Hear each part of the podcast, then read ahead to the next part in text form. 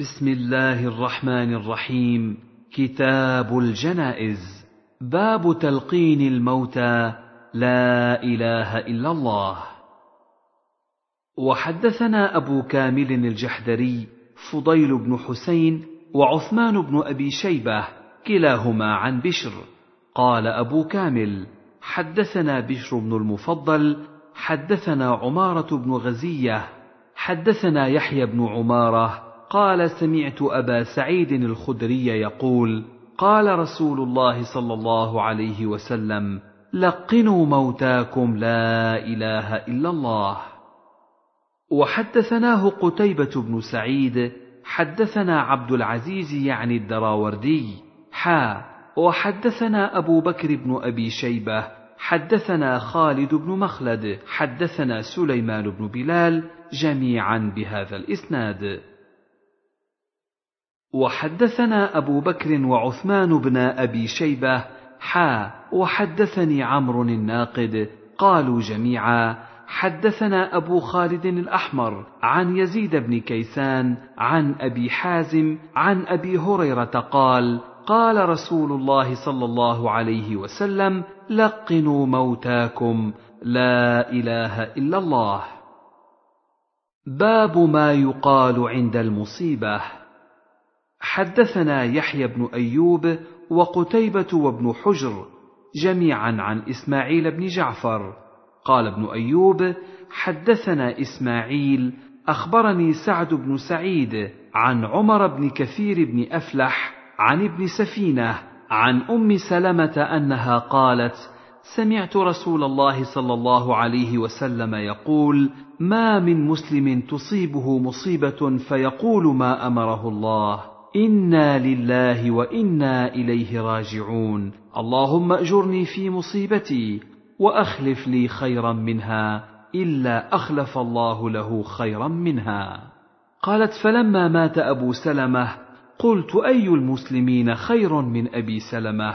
اول بيت هاجر إلى رسول الله صلى الله عليه وسلم ثم اني قلتها فأخلف الله لي رسول الله صلى الله عليه وسلم. قالت أرسل إلي رسول الله صلى الله عليه وسلم حاطب بن أبي بلتعة يخطبني له. فقلت إن لي بنتا وأنا غيور. فقال أما ابنتها فندعو الله أن يغنيها عنها وأدعو الله أن يذهب بالغيرة.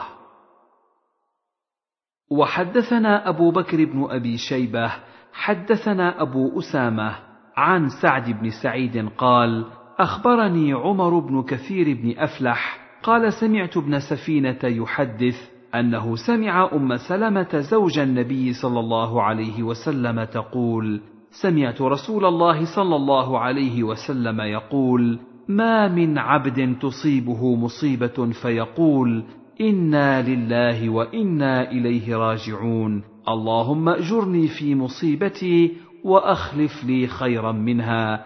الا اجره الله في مصيبته واخلف له خيرا منها. قالت فلما توفي ابو سلمه قلت كما امرني رسول الله صلى الله عليه وسلم فاخلف الله لي خيرا منه رسول الله صلى الله عليه وسلم. وحدثنا محمد بن عبد الله بن نمير حدثنا أبي حدثنا سعد بن سعيد أخبرني عمر يعني ابن كثير عن ابن سفينة مولى أم سلمة عن أم سلمة زوج النبي صلى الله عليه وسلم قالت سمعت رسول الله صلى الله عليه وسلم يقول بمثل حديث أبي أسامة وزاد قالت فلما توفي أبو سلمة قلت من خير من أبي سلمة صاحب رسول الله صلى الله عليه وسلم ثم عزم الله لي فقلتها قالت فتزوجت رسول الله صلى الله عليه وسلم. باب ما يقال عند المريض والميت. حدثنا أبو بكر بن أبي شيبة وأبو كريب قال حدثنا أبو معاوية عن الأعمش عن شقيق عن أم سلمة قالت قال رسول الله صلى الله عليه وسلم إذا حضرتم المريض أو الميت فقولوا خيرا فإن الملائكة يؤمنون على ما تقولون. قالت فلما مات أبو سلمة أتيت النبي صلى الله عليه وسلم فقلت يا رسول الله إن أبا سلمة قد مات. قال قولي اللهم اغفر لي وله وأعقبني منه عقبى حسنة. قالت فقلت فأعقبني الله من هو خير لي منه. محمدا صلى الله عليه وسلم. باب في إغماض الميت والدعاء له إذا حضر. حدثني زهير بن حرب حدثنا معاوية بن عمرو حدثنا أبو إسحاق الفزاري عن خالد الحذاء عن أبي قلابة عن قبيسه بن ذؤيب عن أم سلمة قالت دخل رسول الله صلى الله عليه وسلم على أبي سلمة وقد شق بصره فأغمضه ثم قال إن الروح إذا قبض تبعه البصر فضج ناس من أهله. فقال لا تدعوا على أنفسكم إلا بخير فإن الملائكة يؤمنون على ما تقولون. ثم قال اللهم اغفر لابي سلمة وارفع درجته في المهديين واخلفه في عقبه في الغابرين واغفر لنا وله يا رب العالمين وافسح له في قبره ونور له فيه. وحدثنا محمد بن موسى القطان الواسطي حدثنا المثنى بن معاذ بن معاذ حدثنا أبي حدثنا عبيد الله بن الحسن حدثنا خالد الحذاء بهذا الإسناد نحوه غير أنه قال واخلفه في تركته وقال اللهم أوسع له في قبره ولم يقل افسح له وزاد قال خالد الحذاء ودعوة أخرى سابعة نسيتها. باب في شخوص بصر الميت يتبع نفسه. وحدثنا محمد بن رافع حدثنا عبد الرزاق أخبرنا ابن جريج عن العلاء بن يعقوب. قال أخبرني أبي أنه سمع أبا هريرة يقول قال رسول الله صلى الله عليه وسلم ألم تروا الإنسان إذا مات شخص بصره؟ قالوا بلى. قال فذلك حين يتبع بصره نفسه. وحدثناه قتيبة بن سعيد حدثنا عبد العزيز يعني الدراوردي عن العلاء بهذا الإسناد. باب البكاء على الميت. وحدثنا أبو بكر بن أبي شيبة وابن نمير وإسحاق بن إبراهيم كلهم عن ابن عيينة. قال ابن نمير حدثنا سفيان عن ابن أبي نجيح عن أبيه عن عبيد بن عمير. قال قالت أم سلمة لما مات أبو سلمة قلت غريب وفي أرض غربة لأبكينه بكاء يتحدث عنه. فكنت قد تهيأت للبكاء عليه إذ أقبلت امرأة من الصعيد تريد أن تسعدني فاستقبلها رسول الله صلى الله عليه وسلم وقال أتريدين أن تدخلي الشيطان بيتا أخرجه الله منه؟ مرتين فكففت عن البكاء فلم أبك. حدثنا أبو كامل الجحدري حدثنا حماد يعني بن زيد عن عاصم الأحول عن أبي عثمان النهدي عن أسامة بن زيد قال كنا عند النبي صلى الله عليه وسلم فأرسلت إليه إحدى بناته تدعوه وتخبره أن صبيا لها أو ابنا لها في الموت فقال للرسول ارجع إليها فأخبرها إن لله ما أخذ وله ما أعطى وكل شيء عنده بأجل مسمى فمرها فلتصبر ولتحتسب. فعاد الرسول فقال إنها قد أقسمت لتأتينها. قال فقام النبي صلى الله عليه وسلم وقام معه سعد بن عبادة ومعاذ بن جبل وانطلقت معهم. فرفع إليه الصبي ونفسه تقعقع كأنها في شنة.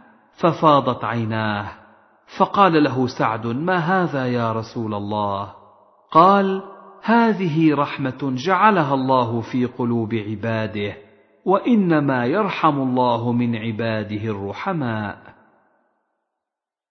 وحدثنا محمد بن عبد الله بن نمير حدثنا ابن فضيل حا. وحدثنا أبو بكر بن أبي شيبة حدثنا أبو معاوية جميعا عن عاصم الأحول بهذا الإسناد غير أن حديث حماد أتم وأطول. حدثنا يونس بن عبد الأعلى الصدفي وعمرو بن سواد العامري قال أخبرنا عبد الله بن وهب أخبرني عمرو بن الحارث عن سعيد بن الحارث الأنصاري عن عبد الله بن عمر قال اشتكى سعد بن عبادة شكوى له فأتى رسول الله صلى الله عليه وسلم يعوده مع عبد الرحمن بن عوف وسعد بن أبي وقاص وعبد الله بن مسعود. فلما دخل عليه وجده في غشية فقال أقد قضى؟ قالوا لا يا رسول الله. فبكى رسول الله صلى الله عليه وسلم فلما رأى القوم بكاء رسول الله صلى الله عليه وسلم بكوا فقال ألا تسمعون؟ إن الله لا يعذب بدمع العين ولا بحزن القلب ولكن يعذب بهذا وأشار إلى لسانه أو يرحم. باب في عيادة المرضى. وحدثنا محمد بن المثنى العنزي حدثنا محمد بن جهضم حدثنا إسماعيل وهو ابن جعفر عن عمارة يعني ابن غزية عن سعيد بن الحارث بن المعلى عن عبد الله بن عمر أنه قال كنا جلوسا مع رسول الله صلى الله عليه وسلم إذ جاءه رجل من الأنصار فسلم عليه ثم أدبر الأنصاري فقال رسول الله صلى الله عليه وسلم يا أخ الأنصار كيف أخي سعد بن عبادة؟ فقال صالح. فقال رسول الله صلى الله عليه وسلم من يعوده منكم؟ فقام وقمنا معه ونحن بضعة عشر ما علينا نعال ولا خفاف ولا قلانس ولا قمص نمشي في تلك السباخ حتى جئناه. فاستأخر قومه من حوله حتى دنا رسول الله صلى الله عليه وسلم وأصحابه الذين معه. باب في الصبر على المصيبة عند الصدمة الأولى. حدثنا محمد بن بشار العبدي حدثنا محمد يعني ابن جعفر حدثنا شعبة عن ثابت قال سمعت أنس بن مالك يقول قال رسول الله صلى الله عليه وسلم الصبر عند الصدمة الأولى. وحدثنا محمد بن المثنى حدثنا عثمان بن عمر أخبرنا شعبة عن ثابت البناني عن أنس بن مالك أن رسول الله صلى الله عليه وسلم أتى على امرأة تبكي على صبي لها فقال لها اتق الله واصبري. فقالت وما تبالي بمصيبتي؟ فلما ذهب قيل لها إنه رسول الله صلى الله عليه وسلم فأخذها مثل الموت. فأتت بابه فلم تجد على بابه بوابين فقالت يا رسول الله لم أعرفك؟ فقال إنما الصبر عند أول صدمة أو قال عند أول الصدمة. وحدثناه يحيى بن حبيب الحارثي حدثنا خالد يعني بن الحارث حا. وحدثنا عقبة بن مكرم العمي حدثنا عبد الملك بن عمرو حا.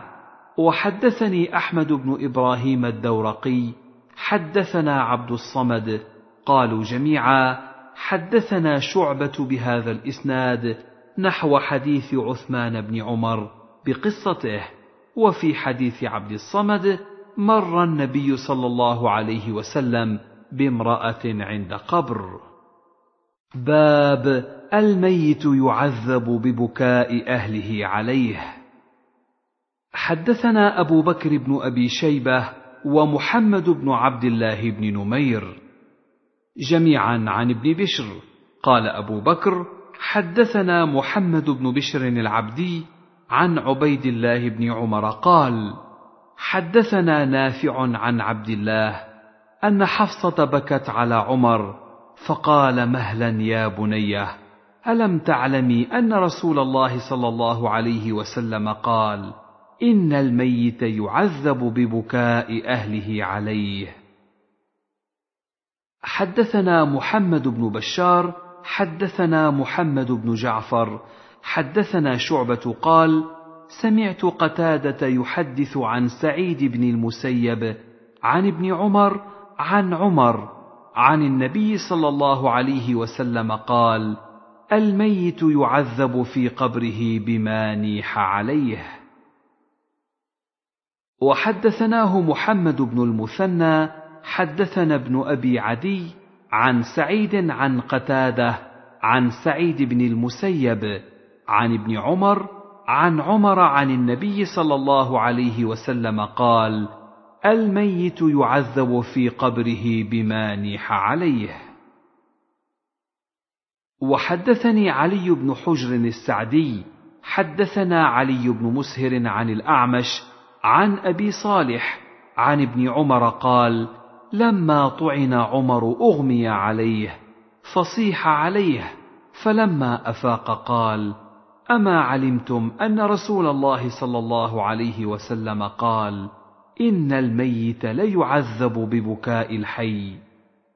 حدثني علي بن حجر حدثنا علي بن مسهر عن الشيباني عن ابي برده عن ابيه قال لما اصيب عمر جعل صهيب يقول واخاه فقال له عمر يا صهيب أما علمت أن رسول الله صلى الله عليه وسلم قال إن الميت ليعذب ببكاء الحي. وحدثني علي بن حجر أخبرنا شعيب بن صفوان أبو يحيى عن عبد الملك بن عمير عن أبي بردة بن أبي موسى عن أبي موسى قال لما أصيب عمر أقبل صهيب من منزله حتى دخل على عمر. فقام بحياله يبكي فقال عمر علام تبكي؟ أعلي تبكي؟ قال إي والله لعليك أبكي يا أمير المؤمنين. قال والله لقد علمت أن رسول الله صلى الله عليه وسلم قال من يبكى عليه يعذب. قال فذكرت ذلك لموسى بن طلحة فقال كانت عائشة تقول إنما كان أولئك اليهود. وحدثني عمرو الناقد حدثنا عفان بن مسلم حدثنا حماد بن سلمة عن ثابت عن أنس أن عمر بن الخطاب لما طعن عولت عليه حفصة فقال يا حفصة أما سمعت رسول الله صلى الله عليه وسلم يقول المعول عليه يعذب وعول عليه صهيب فقال عمر يا صهيب أما علمت أن المعول عليه يعذب؟ حدثنا داود بن رشيد حدثنا إسماعيل بن علية حدثنا أيوب عن عبد الله بن أبي مليكة قال كنت جالسا إلى جنب ابن عمر ونحن ننتظر جنازة أم أبان بنت عثمان وعنده عمرو بن عثمان. فجاء ابن عباس يقوده قائد فأراه أخبره بمكان ابن عمر فجاء حتى جلس إلى جنبي فكنت بينهما فإذا صوت من الدار فقال ابن عمر كأنه يعرض على عمرو أن يقوم فينهاهم. سمعت رسول الله صلى الله عليه وسلم يقول إن الميت ليعذب ببكاء أهله. قال فأرسلها عبد الله مرسله فقال ابن عباس كنا مع أمير المؤمنين عمر بن الخطاب حتى إذا كنا بالبيداء إذا هو برجل نازل في شجرة. فقال لي اذهب فاعلم لي من ذاك الرجل. فذهبت فإذا هو صهيب فرجعت إليه فقلت إنك أمرتني أن أعلم لك من ذاك وإنه صهيب. قال مره فليلحق بنا. فقلت إن معه أهله. قال وإن كان معه أهله. وربما قال أيوب مره فليلحق بنا. فلما قدمنا لم يلبث أمير المؤمنين أن أصيب. فجاء صهيب يقول واخاه وصاحباه فقال عمر ألم تعلم أو لم تسمع؟ قال أيوب أو قال أولم تعلم أولم تسمع أن رسول الله صلى الله عليه وسلم قال إن الميت ليعذب ببعض بكاء أهله. قال فأما عبد الله فأرسلها مرسلة وأما عمر فقال ببعض. فقمت فدخلت على عائشة فحدثتها بما قال ابن عمر فقالت لا والله ما قال رسول الله صلى الله عليه وسلم قط إن الميت يعذب ببكاء أحد ولكنه قال إن الكافر يزيده الله ببكاء أهله عذابا وإن الله لهو أضحك وأبكى ولا تزر وازرة وزر أخرى. قال أيوب قال ابن أبي مليكة حدثني القاسم بن محمد قال لما بلغ عائشة قول عمر وابن عمر قالت إنكم لتحدثوني عن غير كاذبين ولا مكذبين ولكن السمع يخطئ. حدثنا محمد بن رافع وعبد بن حميد قال ابن رافع حدثنا عبد الرزاق أخبرنا ابن جريج أخبرني عبد الله بن أبي مليكة قال توفيت ابنة لعثمان بن عفان بمكة. قال فجئنا لنشهدها. قال فحضرها ابن عمر وابن عباس. قال وإني لجالس بينهما. قال جلست إلى أحدهما ثم جاء الآخر فجلس إلى جنبي. فقال عبد الله بن عمر لعمرو بن عثمان وهو مواجهه ألا تنهى عن البكاء؟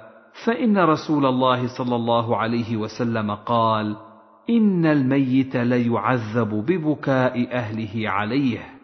فقال ابن عباس قد كان عمر يقول بعض ذلك ثم حدث فقال صدرت مع عمر من مكة. حتى إذا كنا بالبيداء إذا هو بركب تحت ظل شجرة. فقال اذهب فانظر من هؤلاء الركب. فنظرت فإذا هو صهيب. قال فأخبرته فقال ادعه لي. قال فرجعت إلى صهيب فقلت ارتحل فالحق أمير المؤمنين. فلما أن أصيب عمر دخل صهيب يبكي يقول واخاه وصاحباه فقال عمر يا صهيب أتبكي علي؟ وقد قال رسول الله صلى الله عليه وسلم إن الميت يعذب ببعض بكاء أهله عليه. فقال ابن عباس فلما مات عمر ذكرت ذلك لعائشة فقالت يرحم الله عمر. لا والله ما حدث رسول الله صلى الله عليه وسلم. إن الله يعذب المؤمن ببكاء أحد ولكن قال إن الله يزيد الكافر عذابا ببكاء أهله عليه. قال وقالت عائشة حسبكم القرآن ولا تزر وازرة وزر أخرى. قال وقال ابن عباس عند ذلك والله أضحك وأبكى. قال ابن أبي مليكة فوالله ما قال ابن عمر من شيء.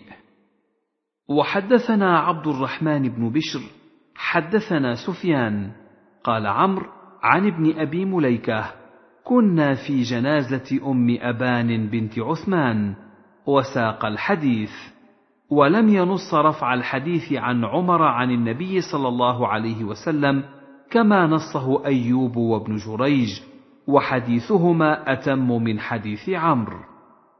وحدثني حرملة بن يحيى حدثنا عبد الله بن وهب حدثني عمر بن محمد أن سالما حدثه عن عبد الله بن عمر أن رسول الله صلى الله عليه وسلم قال إن الميت يعذب ببكاء الحي. وحدثنا خلف بن هشام وأبو الربيع الزهراني جميعا عن حماد. قال خلف حدثنا حماد بن زيد عن هشام بن عروة عن أبيه. قال ذكر عند عائشة قول ابن عمر الميت يعذب ببكاء أهله عليه. فقالت رحم الله أبا عبد الرحمن سمع شيئا فلم يحفظه.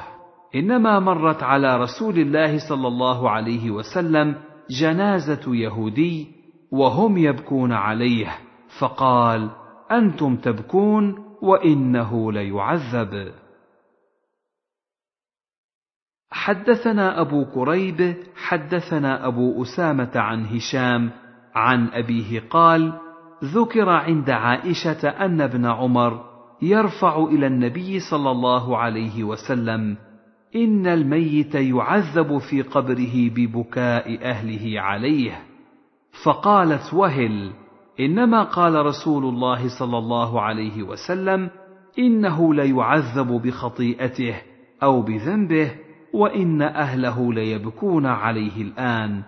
وذاك مثل قوله إن رسول الله صلى الله عليه وسلم قام على القليب يوم بدر وفيه قتلى بدر من المشركين فقال لهم ما قال إنهم ليسمعون ما أقول وقد وهل إنما قال إنهم ليعلمون أن ما كنت أقول لهم حق. ثم قرأت إنك لا تسمع الموتى. وما انت بمسمع من في القبور يقول حين تبوأوا مقاعدهم من النار. وحدثناه أبو بكر بن أبي شيبة حدثنا وكيع حدثنا هشام بن عروة بهذا الإسناد بمعنى حديث أبي أسامة. وحديث أبي أسامة أتم.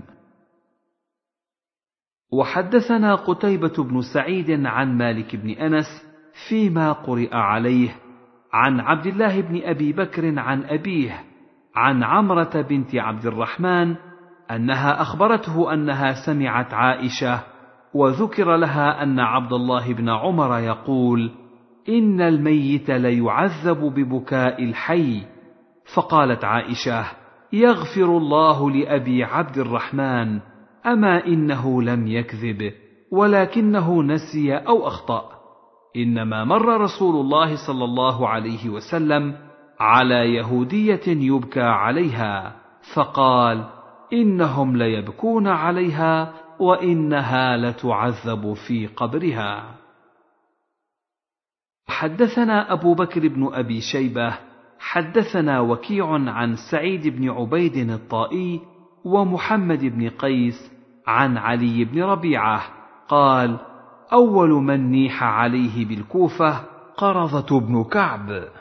فقال المغيرة بن شعبة سمعت رسول الله صلى الله عليه وسلم يقول من نيح عليه فإنه يعذب بما نيح عليه يوم القيامة. وحدثني علي بن حجر السعدي حدثنا علي بن مسهر أخبرنا محمد بن قيس الأسدي عن علي بن ربيعة الأسدي عن المغيرة بن شعبة عن النبي صلى الله عليه وسلم مثله. وحدثناه ابن أبي عمر حدثنا مروان يعني الفزاري حدثنا سعيد بن عبيد الطائي عن علي بن ربيعة عن المغيرة بن شعبة عن النبي صلى الله عليه وسلم مثله. باب التشديد في النياحة. حدثنا أبو بكر بن أبي شيبة حدثنا عفان حدثنا أبان بن يزيد حا وحدثني إسحاق بن منصور واللفظ له. أخبرنا حبان بن هلال حدثنا أبان حدثنا يحيى أن زيدا حدثه أن أبا سلام حدثه أن أبا مالك الأشعري حدثه أن النبي صلى الله عليه وسلم قال أربع في أمتي من أمر الجاهلية لا يتركونهن الفخر في الأحساب والطعن في الأنساب والاستسقاء بالنجوم والنياحة. وقال النائحة إذا لم تتب قبل موتها تقام يوم القيامة وعليها سربال من قطران ودرع من جرب. وحدثنا ابن المثنى وابن أبي عمر. قال ابن المثنى حدثنا عبد الوهاب. قال سمعت يحيى بن سعيد يقول أخبرتني عمرة أنها سمعت عائشة تقول لما جاء رسول الله صلى الله عليه وسلم قتل ابن حارثة وجعفر بن أبي طالب وعبد الله بن رواحة. جلس رسول الله صلى الله عليه وسلم يعرف فيه الحزن. قالت وأنا أنظر من صائر الباب شق الباب. فأتاه رجل فقال يا رسول الله إن نساء جعفر وذكر بكاءهن فأمره أن يذهب فينهاهن فذهب. فأتاه فذكر أنهن لم يطعنه. فأمره الثانية أن يذهب فينهاهن فذهب. ثم أتاه فقال والله لقد غلبننا يا رسول الله. قالت فزعمت أن رسول الله صلى الله عليه وسلم قال اذهب فاحث في أفواههن من التراب. قالت عائشة فقلت أرغم الله أنفك. والله ما تفعل ما أمرك رسول الله صلى الله عليه وسلم وما تركت رسول الله صلى الله عليه وسلم من العناء.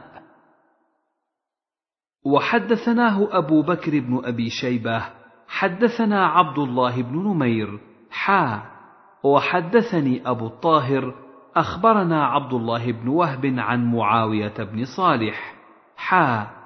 وحدثني أحمد بن إبراهيم الدورقي حدثنا عبد الصمد حدثنا عبد العزيز يعني ابن مسلم كلهم عن يحيى بن سعيد بهذا الإسناد نحوه وفي حديث عبد العزيز وما تركت رسول الله صلى الله عليه وسلم من العي حدثني أبو الربيع الزهراني حدثنا حماد حدثنا أيوب عن محمد عن أم عطية قالت أخذ علينا رسول الله صلى الله عليه وسلم مع البيعة ألا ننوح فما وفت منا امرأة إلا خمس أم سليم وأم العلاء وابنة أبي سبرة امرأة معاذ أو ابنة أبي سبرة وامرأة معاذ. حدثنا إسحاق بن إبراهيم أخبرنا أسباط حدثنا هشام عن حفصة عن أم عطية قالت أخذ علينا رسول الله صلى الله عليه وسلم في البيعة ألا تنحن فما وفت منا غير خمس منهن أم سليم. وحدثنا أبو بكر بن أبي شيبة وزهير بن حرب وإسحاق بن إبراهيم جميعا عن أبي معاوية. قال زهير حدثنا محمد بن حازم حدثنا عاصم عن حفصة عن أم عطية. قالت لما نزلت هذه الآية يبايعنك على الا يشركن بالله شيئا ولا يعصينك في معروف. قالت كان منه النياحة. قالت فقلت يا رسول الله إلا آل فلان. فإنهم كانوا أسعدوني في الجاهلية فلا بد لي من أن أسعدهم. فقال رسول الله صلى الله عليه وسلم إلا آل فلان. باب نهي النساء عن اتباع الجنائز. حدثنا يحيى بن أيوب حدثنا ابن علية. أخبرنا أيوب عن محمد بن سيرين قال قالت أم عطية كنا ننهى عن اتباع الجنائز ولم يعزم علينا. باب في غسل الميت. وحدثنا يحيى بن يحيى أخبرنا يزيد بن زريع عن أيوب عن محمد بن سيرين عن أم عطية قالت دخل علينا النبي صلى الله عليه وسلم ونحن نغسل ابنته فقال اغسلنها ثلاثا أو خمسا أو أكثر من ذلك إن رأيتن ذلك بماء وسدر. واجعلن في الآخرة كافورا أو شيئا من كافور فإذا فرغتن فآذنني. فلما فرغنا آذناه فألقى إلينا حقوة فقال اشعرنها اياه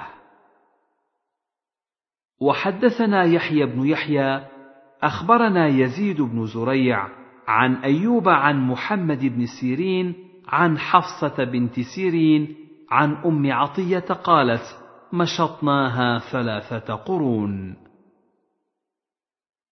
وحدثنا قتيبة بن سعيد عن مالك بن أنس حا وحدثنا أبو الربيع الزهراني وقتيبة بن سعيد قال حدثنا حماد حا وحدثنا يحيى بن أيوب حدثنا ابن علية. كلهم عن أيوب عن محمد عن أم عطية. قالت توفيت إحدى بنات النبي صلى الله عليه وسلم. وفي حديث ابن علية قالت أتانا رسول الله صلى الله عليه وسلم ونحن نغسل ابنته وفي حديث مالك قالت دخل علينا رسول الله صلى الله عليه وسلم حين توفيت ابنته بمثل حديث يزيد بن زريع عن أيوب عن محمد عن أم عطية. وحدثنا قتيبة بن سعيد حدثنا حماد عن أيوب عن حفصة عن أم عطية بنحوه غير أنه قال ثلاثا أو خمسا أو سبعا أو أكثر من ذلك إن رأيتن ذلك. فقالت حفصة عن أم عطية وجعلنا رأسها ثلاثة قرون. وحدثنا يحيى بن أيوب حدثنا ابن علية وأخبرنا أيوب قال وقالت حفصة عن أم عطية قالت اغسلنها وترا ثلاثا أو خمسا أو سبعا. قال وقالت أم عطية مشطناها ثلاثة قرون. حدثنا أبو بكر بن أبي شيبة وعمر الناقد جميعا عن أبي معاوية. قال عمرو حدثنا محمد بن خازم أبو معاوية. حدثنا عاصم الأحول عن حفصة بنت سيرين عن أم عطية قالت لما ماتت زينب بنت رسول الله صلى الله عليه وسلم قال لنا رسول الله صلى الله عليه وسلم اغسلنها وترا ثلاثا أو خمسا واجعلن في الخامسة كافورا أو شيئا من كافور. فإذا غسلتنها فأعلمنني. قالت فأعلمناه فأعطانا حقوة. وقال أشعرنها إياه.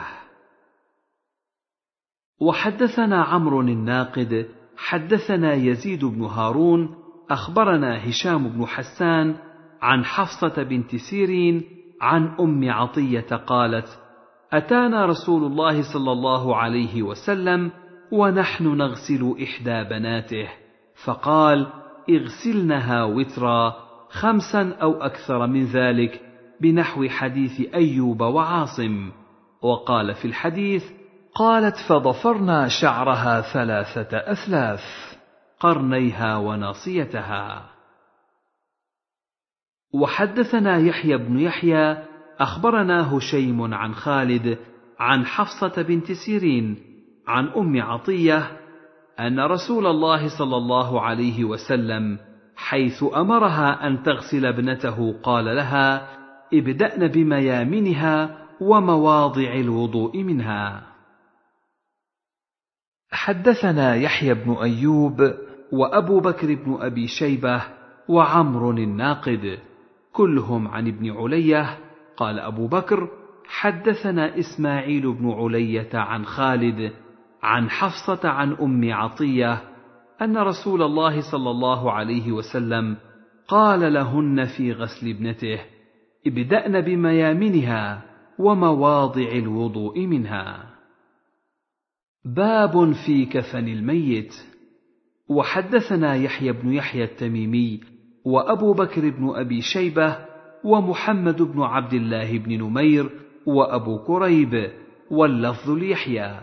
قال يحيى أخبرنا وقال الآخرون حدثنا أبو معاوية عن الأعمش عن شقيق عن خباب بن الأرت قال هاجرنا مع رسول الله صلى الله عليه وسلم في سبيل الله نبتغي وجه الله.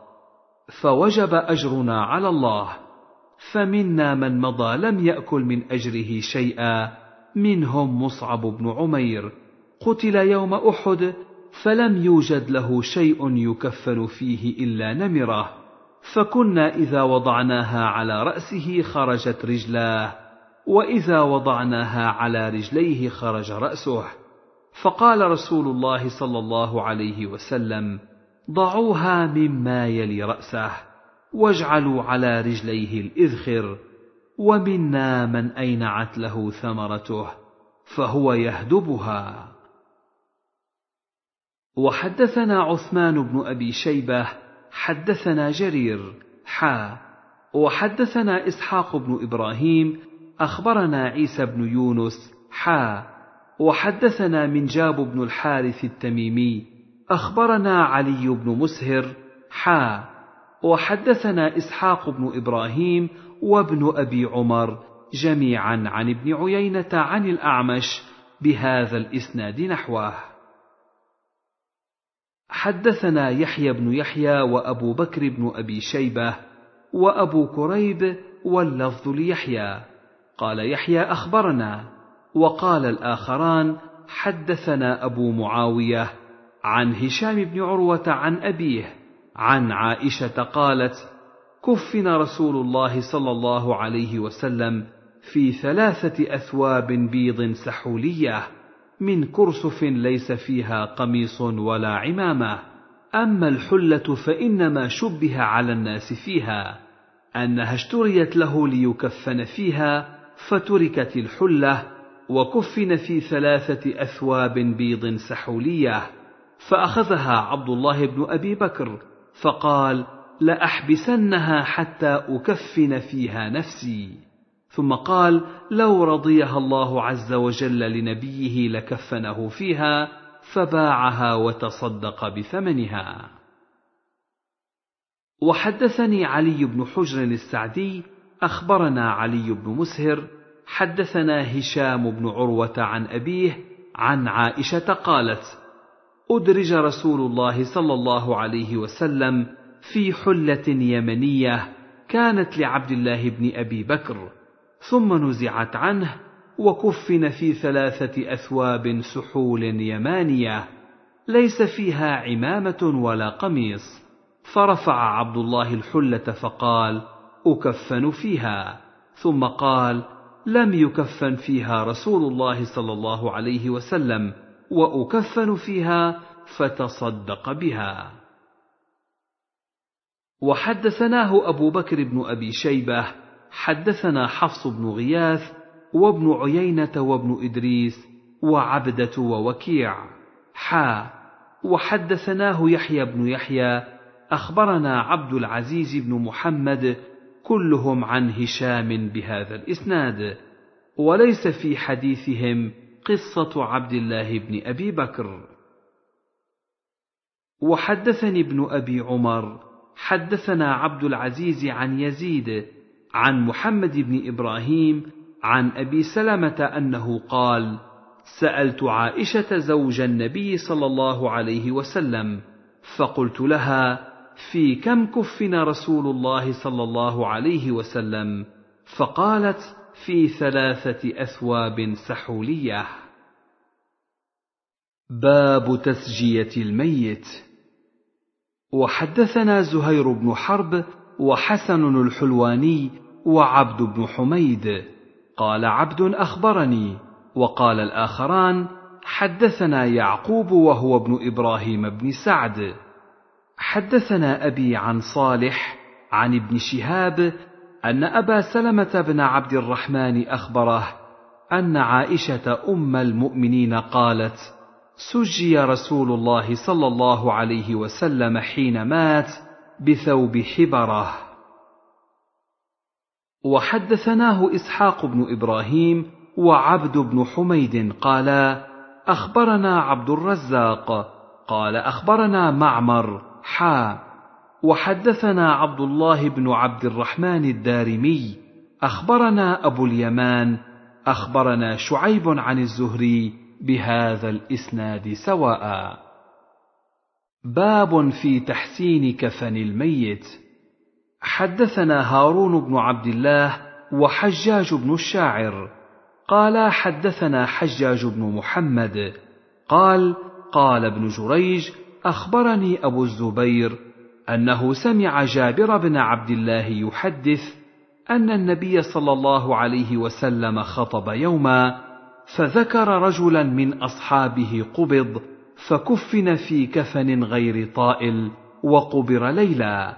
فزجر النبي صلى الله عليه وسلم أن يقبر الرجل بالليل حتى يصلى عليه إلا أن يضطر إنسان إلى ذلك.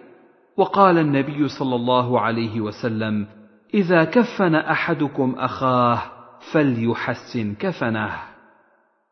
باب الإسراع بالجنازة. وحدثنا أبو بكر بن أبي شيبة وزهير بن حرب جميعا عن ابن عيينة. قال أبو بكر حدثنا سفيان بن عيينة عن الزهري عن سعيد عن أبي هريرة عن النبي صلى الله عليه وسلم قال أسرعوا بالجنازة فإن تك صالحة فخير. لعله قال تقدمونها عليه وإن تكن غير ذلك فشر تضعونه عن رقابكم. وحدثني محمد بن رافع وعبد بن حميد جميعا عن عبد الرزاق. أخبرنا معمر حا وحدثنا يحيى بن حبيب حدثنا روح بن عبادة حدثنا محمد بن أبي حفصة كلاهما عن الزهري عن سعيد عن أبي هريرة عن النبي صلى الله عليه وسلم غير أن في حديث معمر قال لا أعلمه إلا رفع الحديث وحدثني أبو الطاهر وحرملة بن يحيى وهارون بن سعيد الأيلي. قال هارون حدثنا. وقال الآخران أخبرنا ابن وهب. أخبرني يونس بن يزيد عن ابن شهاب قال حدثني أبو أمامة بن سهل بن حنيف عن أبي هريرة. قال سمعت رسول الله صلى الله عليه وسلم يقول أسرعوا بالجنازة فإن كانت صالحة قربتموها إلى الخير. وإن كانت غير ذلك كان شرا تضعونه عن رقابكم. باب فضل الصلاة على الجنازة واتباعها. وحدثني أبو الطاهر وحرملة بن يحيى وهارون بن سعيد الأيلي واللفظ لهارون وحرملة. قال هارون حدثنا. وقال الآخران أخبرنا ابن وهب. أخبرني يونس عن ابن شهاب قال حدثني عبد الرحمن بن هرمز الأعرج أن أبا هريرة قال قال رسول الله صلى الله عليه وسلم من شهد الجنازة حتى يصلى عليها فله قيراط ومن شهدها حتى تدفن فله قيراطان قيل وما القيراطان قال مثل الجبلين العظيمين. انتهى حديث أبي الطاهر وزاد الآخران قال ابن شهاب قال سالم بن عبد الله بن عمر وكان ابن عمر يصلي عليها ثم ينصرف فلما بلغه حديث أبي هريرة قال لقد ضيعنا قراريط كثيرة. حدثناه أبو بكر بن أبي شيبة حدثنا عبد الأعلى. حا وحدثنا ابن رافع وعبد بن حميد عن عبد الرزاق كلاهما عن معمر عن الزهري عن سعيد بن المسيب عن أبي هريرة عن النبي صلى الله عليه وسلم إلى قوله الجبلين العظيمين ولم يذكرا ما بعده. وفي حديث عبد الأعلى حتى يفرغ منها. وفي حديث عبد الرزاق حتى توضع في اللحد. وحدثني عبد الملك بن شعيب بن الليث حدثني أبي عن جدي قال حدثني عقيل بن خالد عن ابن شهاب أنه قال حدثني رجال عن أبي هريرة عن النبي صلى الله عليه وسلم بمثل حديث معمر وقال ومن اتبعها حتى تدفن. وحدثني محمد بن حاتم حدثنا بهز حدثنا وهيب حدثني سهيل عن أبيه عن أبي هريرة عن النبي صلى الله عليه وسلم قال من صلى على جنازة ولم يتبعها فله قيراط فإن تبعها فله قيراطان قيل وما القيراطان قال أصغرهما مثل أحد. حدثني محمد بن حاتم حدثنا يحيى بن سعيد عن يزيد بن كيسان. حدثني أبو حازم عن أبي هريرة عن النبي صلى الله عليه وسلم قال من صلى على جنازة فله قيراط ومن اتبعها حتى توضع في القبر فقيراطان. قال قلت يا أبا هريرة وما القيراط؟ قال مثل أحد. حدثنا شيبان بن فروخ حدثنا جرير يعني ابن حازم حدثنا نافع قال قيل لابن عمر إن أبا هريرة يقول سمعت رسول الله صلى الله عليه وسلم يقول من تبع جنازة فله قيراط من الأجر. فقال ابن عمر أكثر علينا أبو هريرة. فبعث إلى عائشة فسألها فصدقت أبا هريرة فقال ابن عمر لقد فرطنا في قراريط كثيرة. وحدثني محمد بن عبد الله بن نمير حدثنا عبد الله بن يزيد حدثني حيوة حدثني أبو صخر عن يزيد بن عبد الله بن قسيط أنه حدثه أن داود بن عامر بن سعد بن أبي وقاص حدثه عن أبيه أنه كان قاعدا عند عبد الله بن عمر إذ طلع خباب صاحب المقصورة فقال يا عبد الله بن عمر ألا تسمع ما يقول أبو هريرة؟ إنه سمع رسول الله صلى الله عليه وسلم يقول من خرج مع جنازة من بيتها وصلى عليها ثم تبعها حتى تدفن. كان له قيراطان من أجر كل قيراط مثل أحد. ومن صلى عليها ثم رجع كان له من الأجر مثل أحد. فأرسل ابن عمر خبابا إلى عائشة يسألها عن قول أبي هريرة. ثم يرجع إليه فيخبره ما قالت وأخذ ابن عمر قبضة من حصباء المسجد. يقلبها في يده حتى رجع إليه الرسول فقال قالت عائشة صدق أبو هريرة. فضرب ابن عمر بالحصى الذي كان في يده الأرض ثم قال لقد فرطنا في قراريط كثيرة. وحدثنا محمد بن بشار حدثنا يحيى يعني ابن سعيد حدثنا شعبة حدثني قتادة عن سالم بن أبي الجعد عن معدان بن أبي طلحة اليعمري عن ثوبان مولى رسول الله صلى الله عليه وسلم أن رسول الله صلى الله عليه وسلم قال من صلى على جنازة فله قيراط فإن شهد دفنها فله قيراطان القيراط مثل أحد.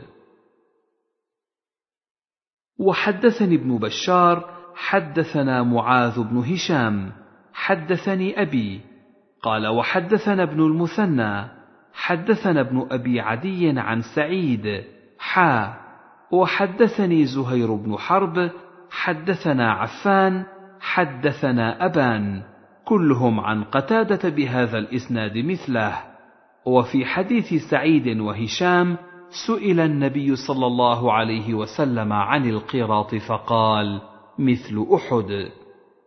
باب من صلى عليه مئة شفعوا فيه.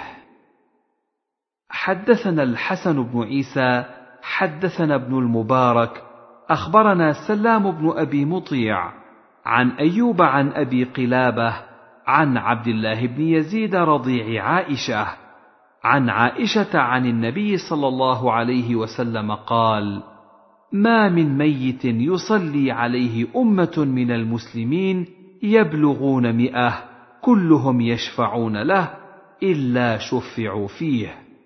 قال فحدثت به شعيب بن الحبحاب فقال حدثني به أنس بن مالك عن النبي صلى الله عليه وسلم.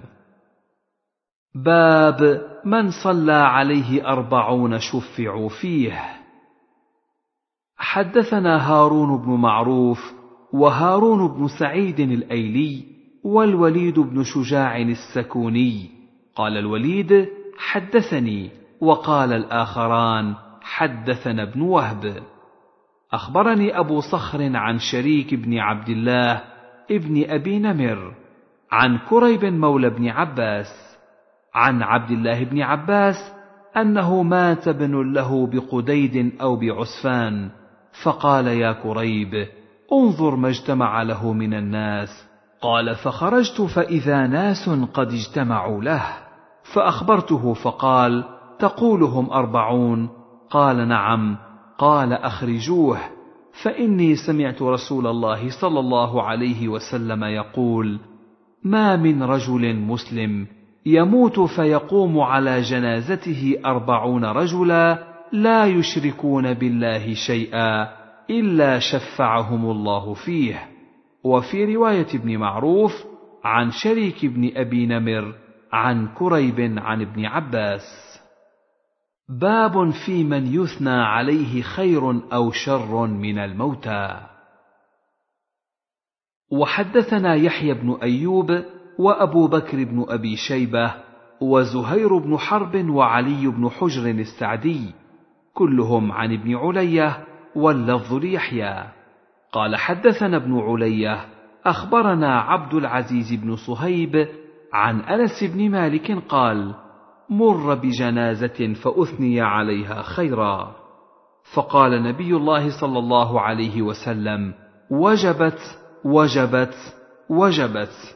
ومر بجنازة فأثني عليها شرا. فقال نبي الله صلى الله عليه وسلم وجبت وجبت وجبت. قال عمر فدا لك أبي وأمي. مر بجنازة فأثني عليها خيرا فقلت وجبت وجبت وجبت. ومر بجنازة فأثني عليها شرا فقلت وجبت وجبت وجبت. فقال رسول الله صلى الله عليه وسلم من أثنيتم عليه خيرا وجبت له الجنة ومن أثنيتم عليه شرا وجبت له النار. أنتم شهداء الله في الأرض أنتم شهداء الله في الأرض أنتم شهداء الله في الأرض. وحدثني أبو الربيع الزهراني حدثنا حماد يعني بن زيد حا وحدثني يحيى بن يحيى أخبرنا جعفر بن سليمان كلاهما عن ثابت عن أنس قال مر على النبي صلى الله عليه وسلم بجنازة فذكر بمعنى حديث عبد العزيز عن أنس غير أن حديث عبد العزيز أتم.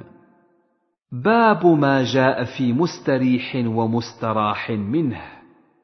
وحدثنا قتيبة بن سعيد عن مالك بن أنس فيما قرئ عليه عن محمد بن عمرو بن حلحلة عن معبد بن كعب بن مالك عن أبي قتادة بن ربعي أنه كان يحدث أن رسول الله صلى الله عليه وسلم مر عليه بجنازة فقال مستريح ومستراح منه. قالوا يا رسول الله ما المستريح والمستراح منه؟ فقال العبد المؤمن يستريح من نصب الدنيا والعبد الفاجر يستريح منه العباد والبلاد والشجر والدواب. وحدثنا محمد بن المثنى حدثنا يحيى بن سعيد حا. وحدثنا إسحاق بن إبراهيم أخبرنا عبد الرزاق جميعا عن عبد الله بن سعيد بن أبي هند عن محمد بن عمرو عن ابن لكعب بن مالك عن أبي قتادة عن النبي صلى الله عليه وسلم وفي حديث يحيى بن سعيد يستريح من أذى الدنيا ونصبها إلى رحمة الله. باب في التكبير على الجنازة.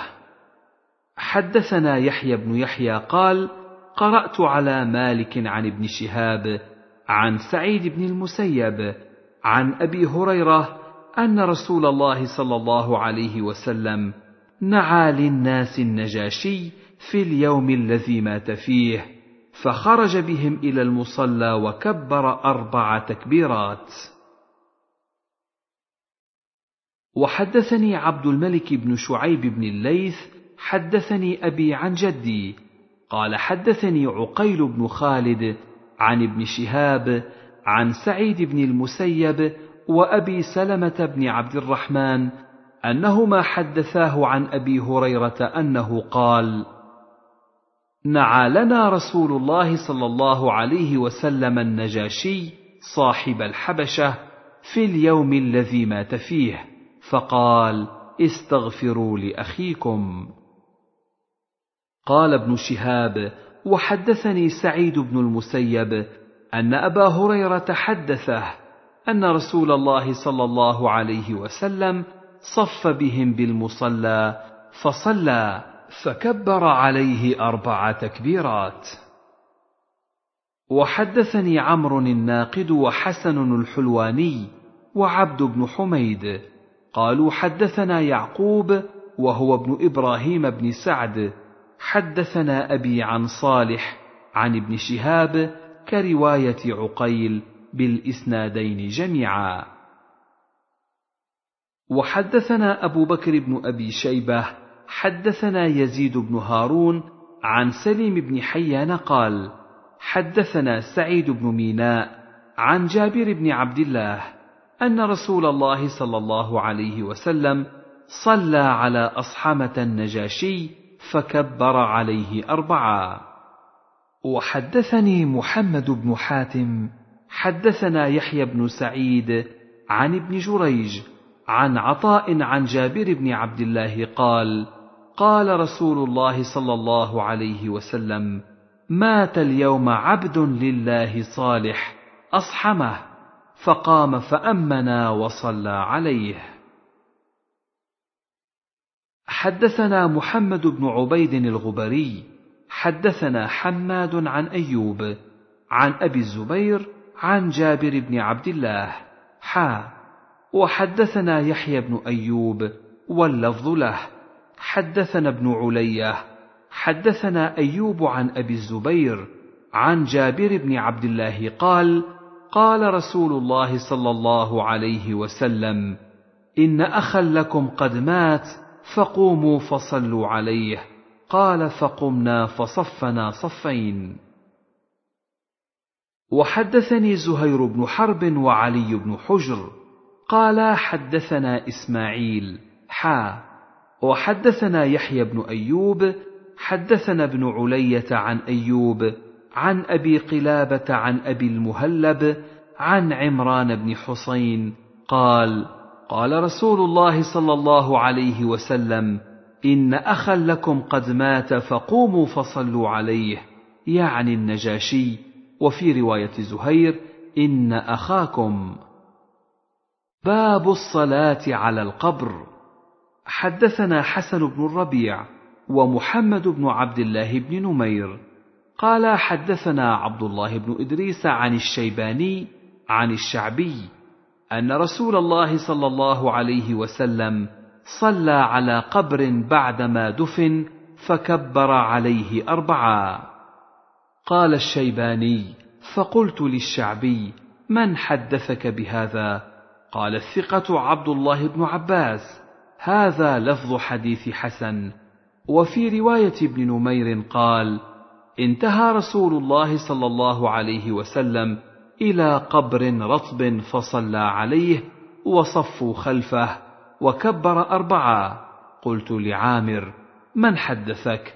قال الثقة من شهده ابن عباس. وحدثنا يحيى بن يحيى أخبرنا هشيم حا. وحدثنا حسن بن الربيع وأبو كامل قالا حدثنا عبد الواحد بن زياد حا. وحدثنا إسحاق بن إبراهيم أخبرنا جرير حا. وحدثني محمد بن حاتم حدثنا وكيع حدثنا سفيان حا. وحدثنا عبيد الله بن معاذ حدثنا أبي حا. وحدثنا محمد بن المثنى حدثنا محمد بن جعفر. قال حدثنا شعبة كل هؤلاء عن الشيباني عن الشعبي عن ابن عباس عن النبي صلى الله عليه وسلم بمثله. وليس في حديث أحد منهم أن النبي صلى الله عليه وسلم كبر عليه اربعا وحدثنا إسحاق بن إبراهيم وهارون بن عبد الله جميعا عن وهب بن جرير عن شعبة عن إسماعيل بن أبي خالد. حا. وحدثني أبو غسان محمد بن عمرو الرازي. حدثنا يحيى بن الضريس. حدثنا إبراهيم بن طهمان عن أبي حصين كلاهما عن الشعبي عن ابن عباس عن النبي صلى الله عليه وسلم في صلاته على القبر نحو حديث الشيباني ليس في حديثهم وكبر أربعا. وحدثني إبراهيم بن محمد بن عرعرة السامي. حدثنا غندر. حدثنا شعبة عن حبيب بن الشهيد عن ثابت عن أنس أن النبي صلى الله عليه وسلم صلى على قبر. وحدثني أبو الربيع الزهراني وأبو كامل فضيل بن حسين الجحدري واللفظ لأبي كامل. قال حدثنا حماد وهو ابن زيد عن ثابت البناني عن أبي رافع عن أبي هريرة أن امرأة سوداء كانت تقم المسجد أو شابة ففقدها رسول الله صلى الله عليه وسلم فسأل عنها أو عنه فقالوا مات. قال أفلا كنتم اذنتموني قال فكأنهم صغروا أمرها أو أمره. فقال دلوني على قبره. فدلوه فصلى عليها ثم قال إن هذه القبور مملوءة ظلمة على أهلها وإن الله عز وجل ينورها لهم بصلاتي عليهم. وحدثنا أبو بكر بن أبي شيبة ومحمد بن المثنى وابن بشار. قالوا حدثنا محمد بن جعفر حدثنا شعبة وقال أبو بكر عن شعبة عن عمرو بن مرة عن عبد الرحمن بن أبي ليلى قال كان زيد يكبر على جنائزنا اربعا وإنه كبر على جنازة خمسا فسألته فقال كان رسول الله صلى الله عليه وسلم يكبرها. باب القيام للجنازة.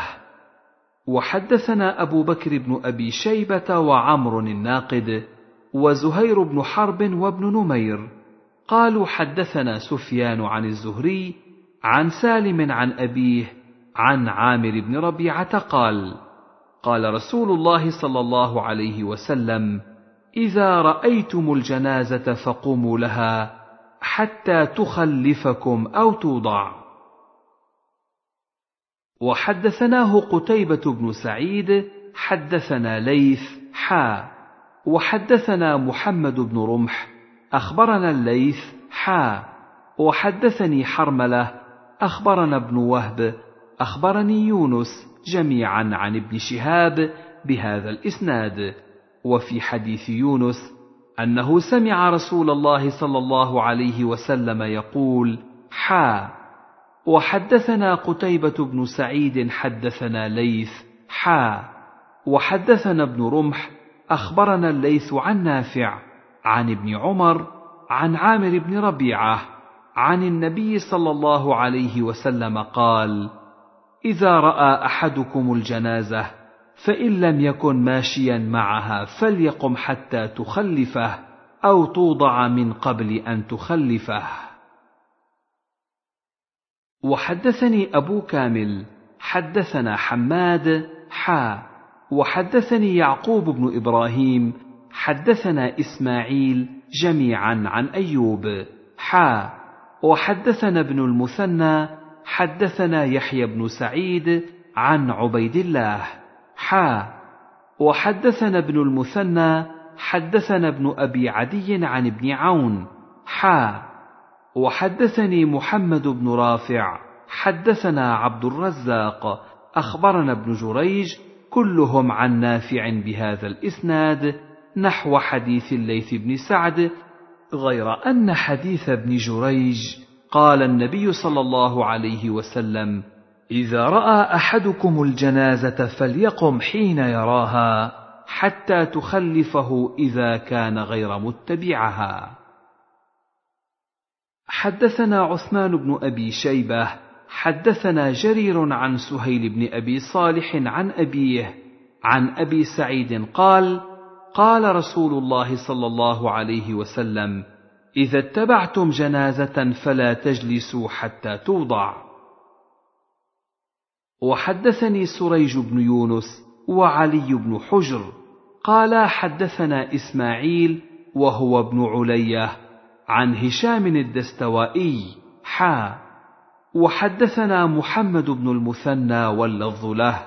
حدثنا معاذ بن هشام حدثني أبي عن يحيى بن أبي كثير قال حدثنا أبو سلمة بن عبد الرحمن عن أبي سعيد الخدري أن رسول الله صلى الله عليه وسلم قال إذا رأيتم الجنازة فقوموا فمن تبعها فلا يجلس حتى توضع. وحدثني سريج بن يونس وعلي بن حجر قال حدثنا إسماعيل وهو ابن علية عن هشام الدستوائي عن يحيى بن أبي كثير عن عبيد الله بن مقسم عن جابر بن عبد الله قال مرت جنازة فقام لها رسول الله صلى الله عليه وسلم وقمنا معه. فقلنا يا رسول الله إنها يهودية. فقال إن الموت فزع. فإذا رأيتم الجنازة فقوموا. وحدثني محمد بن رافع حدثنا عبد الرزاق أخبرنا ابن جريج أخبرني أبو الزبير أنه سمع جابرا يقول قام النبي صلى الله عليه وسلم لجنازة مرت به حتى توارت. وحدثني محمد بن رافع حدثنا عبد الرزاق عن ابن جريج قال أخبرني أبو الزبير أيضا أنه سمع جابرا يقول قام النبي صلى الله عليه وسلم وأصحابه لجنازة يهودي حتى توارت. حدثنا أبو بكر بن أبي شيبة حدثنا غندر عن شعبة حا وحدثنا محمد بن المثنى وابن بشار. قال حدثنا محمد بن جعفر حدثنا شعبة عن عمرو بن مرة عن ابن أبي ليلى أن قيس بن سعد وسهل بن حنيف كانا بالقادسية فمرت بهما جنازة فقاما فقيل لهما إنها من أهل الأرض. فقالا إن رسول الله صلى الله عليه وسلم مرت به جنازة فقام فقيل إنه يهودي فقال أليست نفسا؟ وحدثنيه القاسم بن زكريا حدثنا عبيد الله بن موسى عن شيبان عن الأعمش عن عمرو بن مرة بهذا الإسناد وفيه فقالا كنا مع رسول الله صلى الله عليه وسلم فمرت علينا جنازة. باب نسخ القيام للجنازة. وحدثنا قتيبة بن سعيد حدثنا ليث حا. وحدثنا محمد بن رمح بن المهاجر واللفظ له. حدثنا الليث عن يحيى بن سعيد عن واقد بن عمرو بن سعد بن معاذ أنه قال رآني نافع بن جبير ونحن في جنازة قائما. وقد جلس ينتظر أن توضع الجنازة. فقال لي ما يقيمك؟ فقلت أنتظر أن توضع الجنازة لما يحدث أبو سعيد الخدري. فقال نافع. فإن مسعود بن الحكم حدثني عن علي بن أبي طالب أنه قال قام رسول الله صلى الله عليه وسلم ثم قعد. وحدثني محمد بن المثنى وإسحاق بن إبراهيم وابن أبي عمر جميعا عن الثقفي. قال ابن المثنى حدثنا عبد الوهاب. قال سمعت يحيى بن سعيد. قال أخبرني واقد بن عمرو بن سعد بن معاذ الأنصاري أن نافع بن جبير أخبره أن مسعود بن الحكم الأنصاري أخبره أنه سمع علي بن أبي طالب يقول في شأن الجنائز. إن رسول الله صلى الله عليه وسلم قام ثم قعد. وإنما حدث بذلك لأن نافع بن جبير رأى واقد بن عمرو قام حتى وضعت الجنازة. وحدثنا أبو كريب حدثنا ابن أبي زائدة عن يحيى بن سعيد بهذا الإسناد. وحدثني زهير بن حرب حدثنا عبد الرحمن بن مهدي حدثنا شعبة عن محمد بن المنكدر قال سمعت مسعود بن الحكم يحدث عن علي قال رأينا رسول الله صلى الله عليه وسلم قام فقمنا وقعد فقعدنا يعني في الجنازة. وحدثناه محمد بن أبي بكر المقدمي وعبيد الله بن سعيد قالا حدثنا يحيى وهو القطان عن شعبة بهذا الإسناد. باب الدعاء للميت في الصلاة. وحدثني هارون بن سعيد الأيلي أخبرنا ابن وهب أخبرني معاوية بن صالح عن حبيب بن عبيد عن جبير بن نفير سمعه يقول سمعت عوف بن مالك يقول صلى رسول الله صلى الله عليه وسلم على جنازة فحفظت من دعائه وهو يقول اللهم اغفر له وارحمه وعافه واعف عنه وأكرم نزله ووسع مدخله واغسله بالماء والثلج والبرد ونقه من الخطايا كما نقيت الثوب الأبيض من الدنس وأبدله دارا خيرا من داره واهلا خيرا من أهله وزوجا خيرا من زوجه وأدخله الجنة وأعذه من عذاب القبر أو من عذاب النار. قال حتى تمنيت أن أكون أنا ذلك الميت. قال وحدثني عبد الرحمن بن جبير حدثه عن أبيه عن عوف بن مالك عن النبي صلى الله عليه وسلم بنحو هذا الحديث أيضا. وحدثناه إسحاق بن إبراهيم أخبرنا عبد الرحمن بن مهدي حدثنا معاوية بن صالح بالإسنادين جميعا نحو حديث ابن وهب.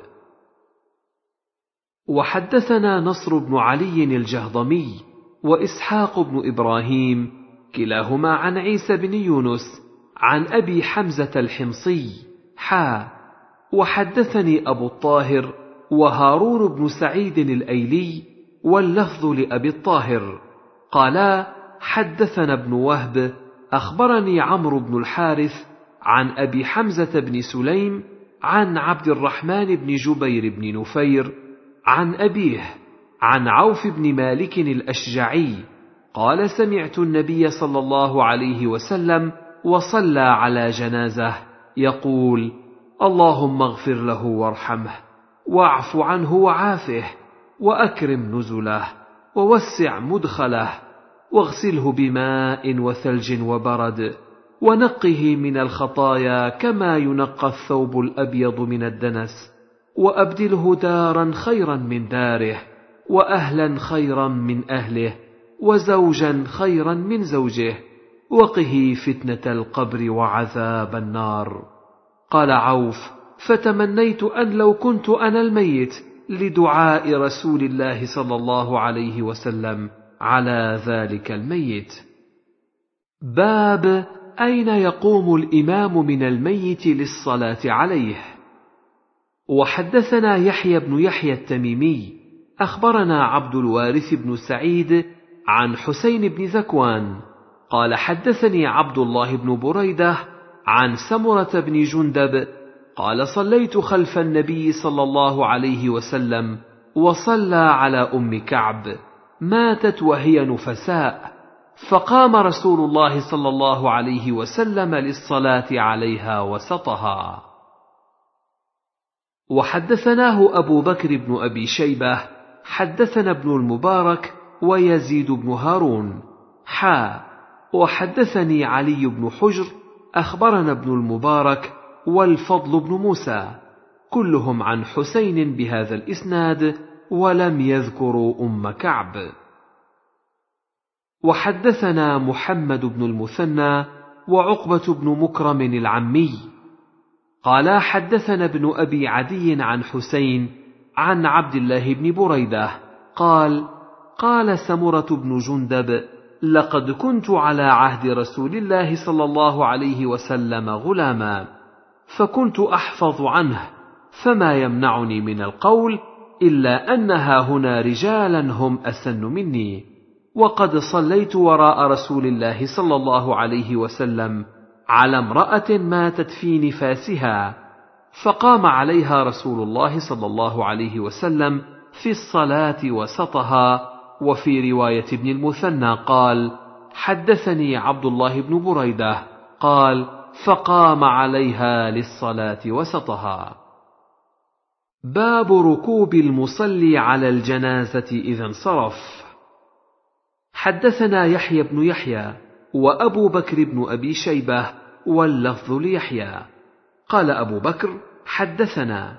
وقال يحيى أخبرنا وكيع عن مالك بن مغول عن سماك بن حرب عن جابر بن سمرة قال اتي النبي صلى الله عليه وسلم بفرس معرورا فركبه حين انصرف من جنازة ابن الدحداح ونحن نمشي حوله.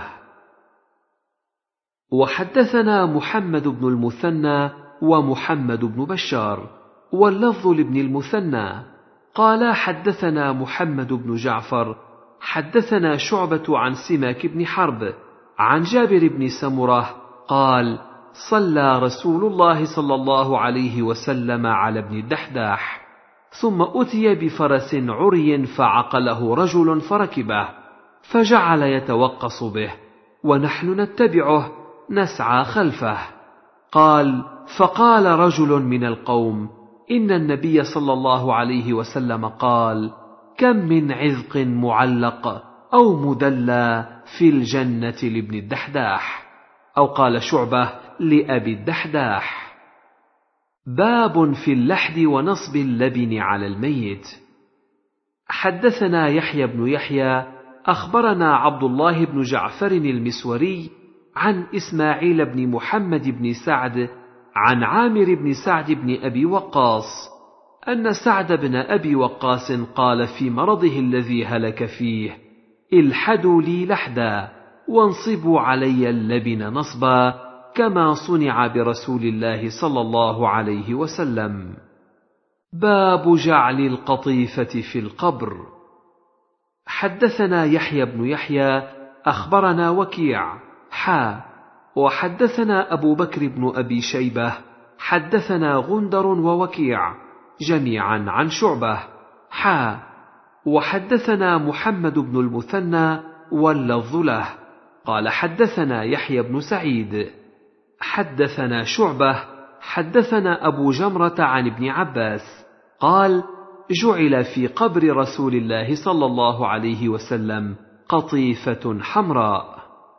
قال مسلم أبو جمرة اسمه نصر بن عمران وأبو التياح اسمه يزيد بن حميد مات بسرخس باب الأمر بتسوية القبر. وحدثني أبو الطاهر أحمد بن عمرو. حدثنا ابن وهب أخبرني عمرو بن الحارث حا. وحدثني هارون بن سعيد الأيلي. حدثنا ابن وهب حدثني عمرو بن الحارث في رواية أبي الطاهر أن أبا علي الهمداني حدثه. وفي رواية هارون أن ثمامة بن شفي حدثه. قال كنا مع فضالة بن عبيد بأرض الروم برودس فتوفي صاحب لنا فأمر فضالة بن عبيد بقبره فسوي ثم قال سمعت رسول الله صلى الله عليه وسلم يأمر بتسويتها. حدثنا يحيى بن يحيى وأبو بكر بن أبي شيبة وزهير بن حرب. قال يحيى أخبرنا وقال الآخران حدثنا وكيع. عن سفيان عن حبيب بن أبي ثابت عن أبي وائل عن أبي الهياج الأسدي. قال قال لي علي بن أبي طالب ألا أبعثك على ما بعثني عليه رسول الله صلى الله عليه وسلم ألا تدع تمثالا إلا طمسته ولا قبرا مشرفا إلا سويته. وحدثنيه أبو بكر بن خلاد الباهلي. حدثنا يحيى وهو القطان حدثنا سفيان حدثني حبيب بهذا الإسناد وقال ولا صورة إلا طمستها. النهي عن تجصيص القبر والبناء عليه. حدثنا أبو بكر بن أبي شيبة حدثنا حفص بن غياث عن ابن جريج عن أبي الزبير عن جابر قال نهى رسول الله صلى الله عليه وسلم أن يجصص القبر وأن يقعد عليه وأن يبنى عليه. وحدثني هارون بن عبد الله حدثنا حجاج بن محمد حا. وحدثني محمد بن رافع حدثنا عبد الرزاق جميعا عن ابن جريج. قال أخبرني أبو الزبير أنه سمع جابر بن عبد الله يقول سمعت النبي صلى الله عليه وسلم بمثله. وحدثنا يحيى بن يحيى أخبرنا إسماعيل بن علية عن أيوب عن أبي الزبير عن جابر قال نهي عن تقصيص القبور. النهي عن الجلوس على القبر والصلاة عليه. وحدثني زهير بن حرب حدثنا جرير عن سهيل عن أبيه عن أبي هريرة قال قال رسول الله صلى الله عليه وسلم لأن يجلس أحدكم على جمرة فتحرق ثيابه فتخلص إلى جلده خير له من أن يجلس على قبر. وحدثناه قتيبة بن سعيد حدثنا عبد العزيز يعني الدراوردي حا وحدثنيه عمرو الناقد حدثنا أبو أحمد الزبيري حدثنا سفيان كلاهما عن سهيل بهذا الإسناد نحوه. وحدثني علي بن حجر السعدي حدثنا الوليد بن مسلم عن ابن جابر عن بسر بن عبيد الله عن واثلة عن أبي مرثد الغنوي قال قال رسول الله صلى الله عليه وسلم لا تجلسوا على القبور ولا تصلوا إليها.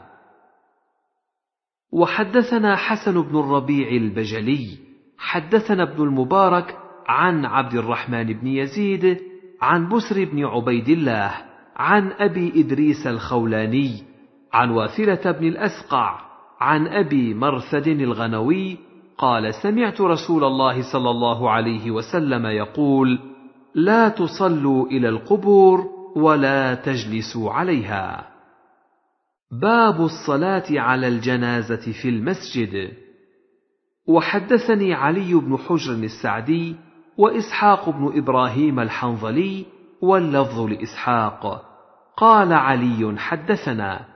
وقال إسحاق أخبرنا عبد العزيز بن محمد عن عبد الواحد بن حمزة عن عباد بن عبد الله بن الزبير أن عائشة أمرت أن يمر بجنازة سعد بن أبي وقاص في المسجد فتصلي عليه فأنكر الناس ذلك عليها فقالت ما أسرع ما نسي الناس ما صلى رسول الله صلى الله عليه وسلم على سهيل بن البيضاء إلا في المسجد. وحدثني محمد بن حاتم حدثنا بهز حدثنا وهيب حدثنا موسى بن عقبة عن عبد الواحد عن عباد بن عبد الله بن الزبير يحدث عن عائشة أنها لما توفي سعد بن أبي وقاص أرسل أزواج النبي صلى الله عليه وسلم أن يمروا بجنازته في المسجد فيصلين عليه ففعلوا فوقف به على حجرهن يصلين عليه أخرج به من باب الجنائز الذي كان إلى المقاعد فبلغهن أن الناس عابوا ذلك وقالوا ما كانت الجنائز يدخل بها المسجد؟ فبلغ ذلك عائشة فقالت ما أسرع الناس إلى أن يعيبوا ما لا علم لهم به عابوا علينا أن يمر بجنازة في المسجد وما صلى رسول الله صلى الله عليه وسلم. على سهيل بن بيضاء إلا في جوف المسجد. وحدثني هارون بن عبد الله ومحمد بن رافع واللفظ لابن رافع. قالا حدثنا ابن أبي فديك أخبرنا الضحاك يعني ابن عثمان عن أبي النضر عن أبي سلمة بن عبد الرحمن أن عائشة لما توفي سعد بن أبي وقاص قالت ادخلوا به المسجد حتى أصلي عليه فأنكر ذلك عليها فقالت والله لقد صلى رسول الله صلى الله عليه وسلم على ابني بيضاء في المسجد سهيل وأخيه. قال مسلم سهيل بن دعد وهو ابن البيضاء أمه بيضاء. باب ما يقال عند دخول القبور والدعاء لأهلها. حدثنا يحيى بن يحيى التميمي ويحيى بن أيوب وقتيبة بن سعيد.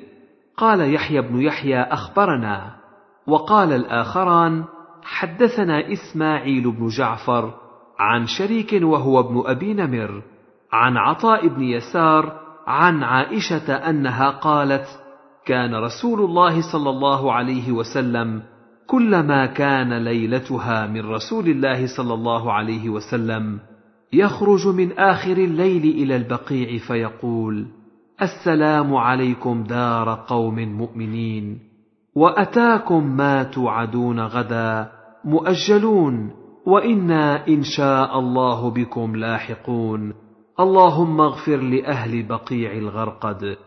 ولم يقم قتيبة قوله وأتاكم. وحدثني هارون بن سعيد الأيلي حدثنا عبد الله بن وهب أخبرنا ابن جريج عن عبد الله بن كثير بن المطلب أنه سمع محمد بن قيس يقول سمعت عائشة تحدث فقالت ألا أحدثكم عن النبي صلى الله عليه وسلم وعني؟ قلنا بلى. حا وحدثني من سمع حجاجا الأعور واللفظ له. قال حدثنا حجاج بن محمد حدثنا ابن جريج.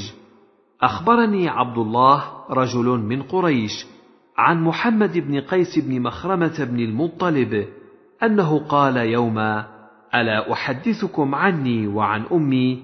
قال فظننا أنه يريد أمه التي ولدته. قال قالت عائشة ألا أحدثكم عني وعن رسول الله صلى الله عليه وسلم؟ قلنا بلى. قال قالت لما كانت ليلتي التي كان النبي صلى الله عليه وسلم فيها عندي انقلب فوضع رداءه وخلع نعليه فوضعهما عند رجليه وبسط طرف إزاره على فراشه فاضطجع فلم يلبث إلا ريثما ظن أن قد رقدت. فأخذ رداءه رويدا وانتعل رويدا وفتح الباب فخرج ثم أجافه رويدا. فجعلت درعي في رأسي واختمرت وتقنعت إزاري ثم انطلقت على إثره حتى جاء البقيع فقام فأطال القيام. ثم رفع يديه ثلاث مرات ثم انحرف فانحرفت فأسرع فأسرعت. فهرول فهرولت فأحضر فأحضرت فسبقته فدخلت فليس إلا أن اضطجعت فدخل فقال ما لك يا عائش حشيا رابية؟ قالت قلت لا شيء قال لتخبريني أو ليخبرني اللطيف الخبير. قالت قلت يا رسول الله بأبي أنت وأمي فأخبرته قال فأنت السواد الذي رأيت أمامي؟ قلت نعم. فلهدني في صدري لهدة أوجعتني. ثم قال أظننت أن يحيف الله عليك ورسوله؟ قالت مهما يكتم الناس يعلمه الله. نعم. قال فإن جبريل أتاني حين رأيت فناداني فأخفاه منك فأجبته فأخفيته منك ولم يكن يدخل عليك وقد وضعت ثيابك. وظننت أن قد رقدت فكرهت أن أوقظك. وخشيت أن تستوحشي. فقال إن ربك يأمرك أن تأتي أهل البقيع فتستغفر لهم. قالت قلت كيف أقول لهم يا رسول الله؟ قال قولي السلام على أهل الديار من المؤمنين والمسلمين ويرحم الله المستقدمين منا والمستأخرين وإنا إن شاء الله بكم للاحقون. حدثنا أبو بكر بن أبي شيبة وزهير بن حرب. قال حدثنا محمد بن عبد الله الأسدي عن سفيان عن علقمة بن مرثد عن سليمان بن بريدة عن أبيه قال كان رسول الله صلى الله عليه وسلم يعلمهم إذا خرجوا إلى المقابر فكان قائلهم يقول في رواية أبي بكر السلام على أهل الديار. وفي رواية زهير السلام عليكم أهل الديار من المؤمنين والمسلمين وإنا إن شاء الله للاحقون أسأل الله لنا ولكم العافية. باب استئذان النبي صلى الله عليه وسلم ربه عز وجل في زيارة قبر أمه. حدثنا يحيى بن أيوب ومحمد بن عباد واللفظ ليحيى. قال حدثنا مروان بن معاوية عن يزيد يعني بن كيسان عن أبي حازم عن أبي هريرة قال قال رسول الله صلى الله عليه وسلم استأذنت ربي أن أستغفر لأمي فلم يأذن لي واستأذنته أن أزور قبرها فأذن لي.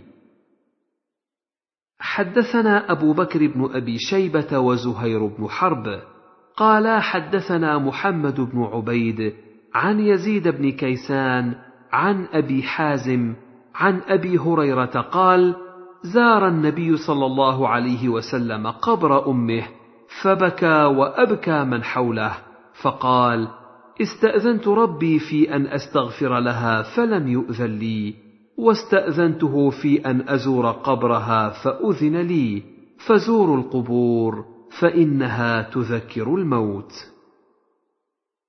حدثنا أبو بكر بن أبي شيبة ومحمد بن عبد الله بن نمير ومحمد بن المثنى واللفظ لأبي بكر وابن نمير. قالوا حدثنا محمد بن فضيل عن أبي سنان وهو ضرار بن مرة. عن محارب بن دثار عن ابن بريدة عن أبيه قال قال رسول الله صلى الله عليه وسلم نهيتكم عن زيارة القبور فزوروها ونهيتكم عن لحوم الأضاحي فوق ثلاث فأمسكوا ما بدا لكم ونهيتكم عن النبيذ إلا في سقاء فاشربوا في الأسقية كلها ولا تشربوا مسكرا. قال ابن نمير في روايته عن عبد الله بن بريدة عن أبيه. وحدثنا يحيى بن يحيى أخبرنا أبو خيثمة عن زبيد اليامي عن محارب بن دثار عن ابن بريدة أراه عن أبيه الشك من أبي خيثمة عن النبي صلى الله عليه وسلم حا. وحدثنا أبو بكر بن أبي شيبة حدثنا قبيصة بن عقبة عن سفيان عن علقمة بن مرثد عن سليمان بن بريدة عن أبيه. عن النبي صلى الله عليه وسلم حا وحدثنا ابن أبي عمر ومحمد بن رافع وعبد بن حميد جميعا عن عبد الرزاق عن معمر عن عطاء الخراساني قال حدثني عبد الله بن بريدة عن أبيه عن النبي صلى الله عليه وسلم كلهم بمعنى حديث أبي سنان. باب ترك الصلاة على القاتل نفسه. حدثنا عون بن سلام الكوفي أخبرنا زهير عن سماك عن جابر بن سمرة قال أتي النبي صلى الله عليه وسلم برجل قتل نفسه بمشاقص فلم يصل عليه.